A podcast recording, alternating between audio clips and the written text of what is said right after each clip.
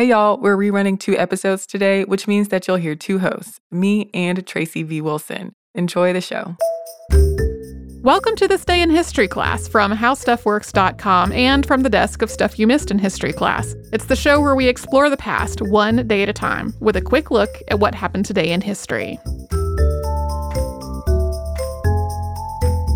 Hello and welcome to the podcast. I'm Tracy V. Wilson, and it's November 12th.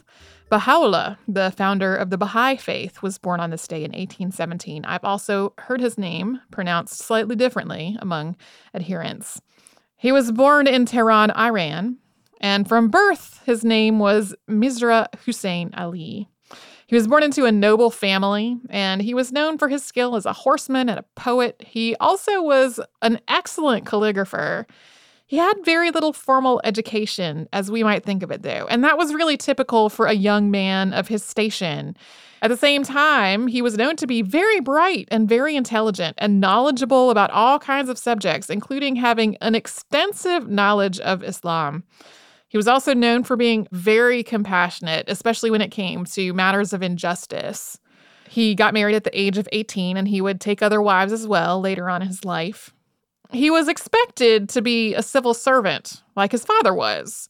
And after his father's death, he was offered a position, but he turned it down. He really thought there was too much corruption and materialism in the civil service. He preferred to try to make a modest living managing the property that he had inherited when his father died.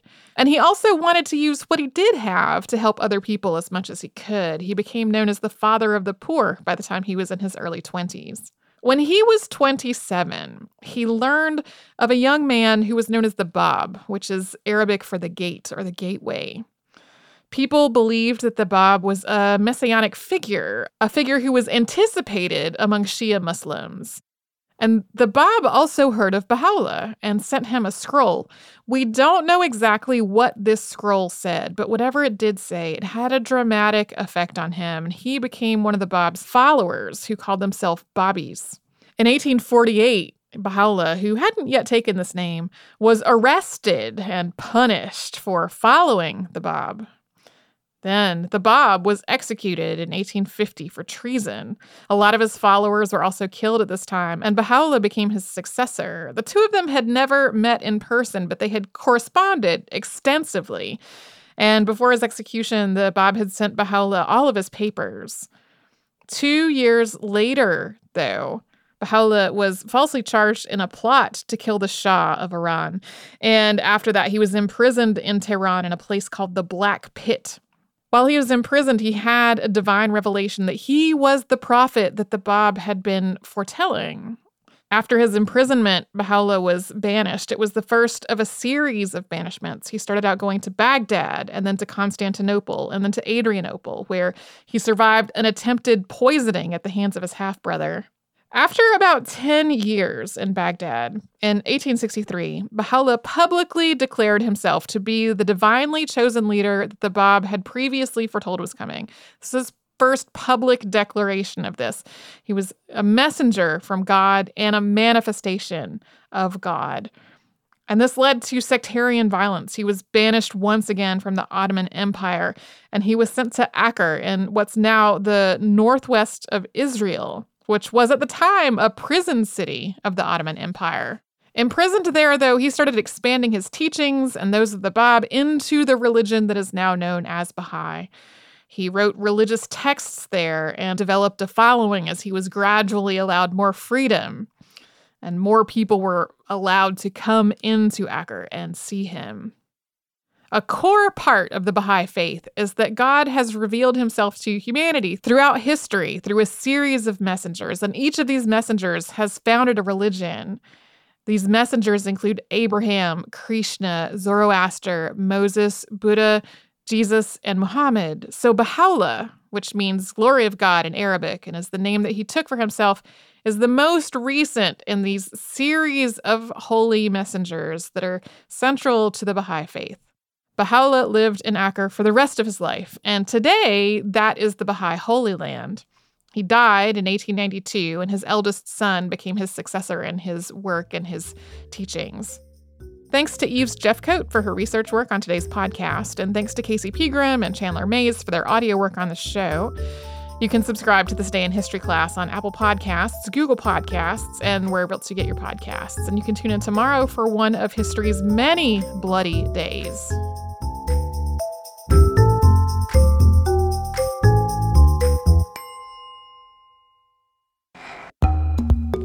Hello, everybody. I'm Eves, and you're tuned into This Day in History class, a show where we travel back in time one day at a time.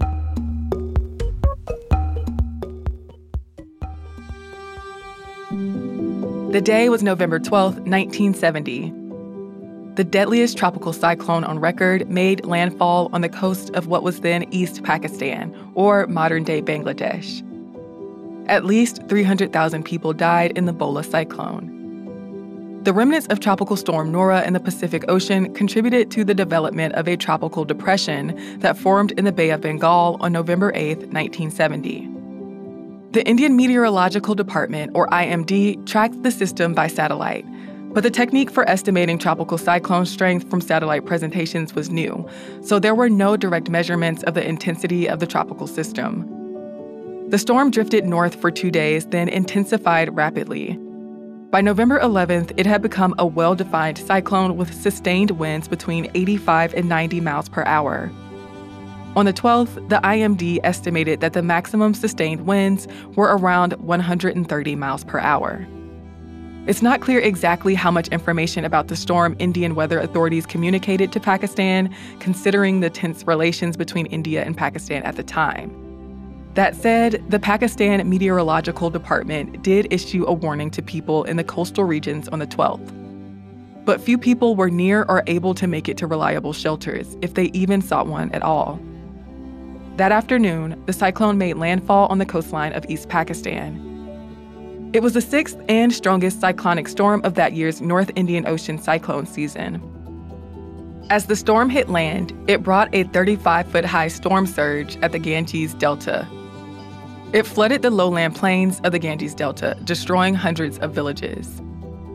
The cyclone dissipated as it moved inland, degrading to a cyclonic storm by the 13th. But the combination of the storm surge and poor preparedness led to the death of many people.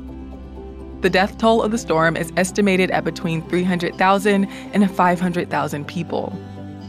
Most of the people who died were young children. The most severely affected area was Tazumuddin, where nearly half of the population died, and a lot of the fishing industry in the region was destroyed.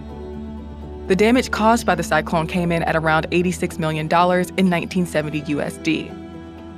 Countries around the world, including France, West Germany, Canada, Singapore, and the US, sent aid to Pakistan. But the Pakistani government's response was slow, and the damage was made worse in the aftermath of the Bhola cyclone. People starved from the lack of food. They drank contaminated water and died from dehydration or disease. Politicians in East Pakistan and the press criticized the Pakistani government for its poor handling of the disaster relief effort. Partly because of the government's poor response, tensions between East and West Pakistan escalated, and an opposition party won elections in East Pakistan in December. The Bangladesh Liberation War broke out in March of 1971, and East Pakistan declared itself the independent nation of Bangladesh. In the years after the Bhola cyclone, a cyclone preparedness program developed in Bangladesh that allowed for better disaster planning and response in the region. I'm Eve Jeffcoat, and hopefully, you know a little more about history today than you did yesterday. If you'd like to follow us on social media, you can do so at TDIHC Podcast on Instagram, Twitter, and Facebook.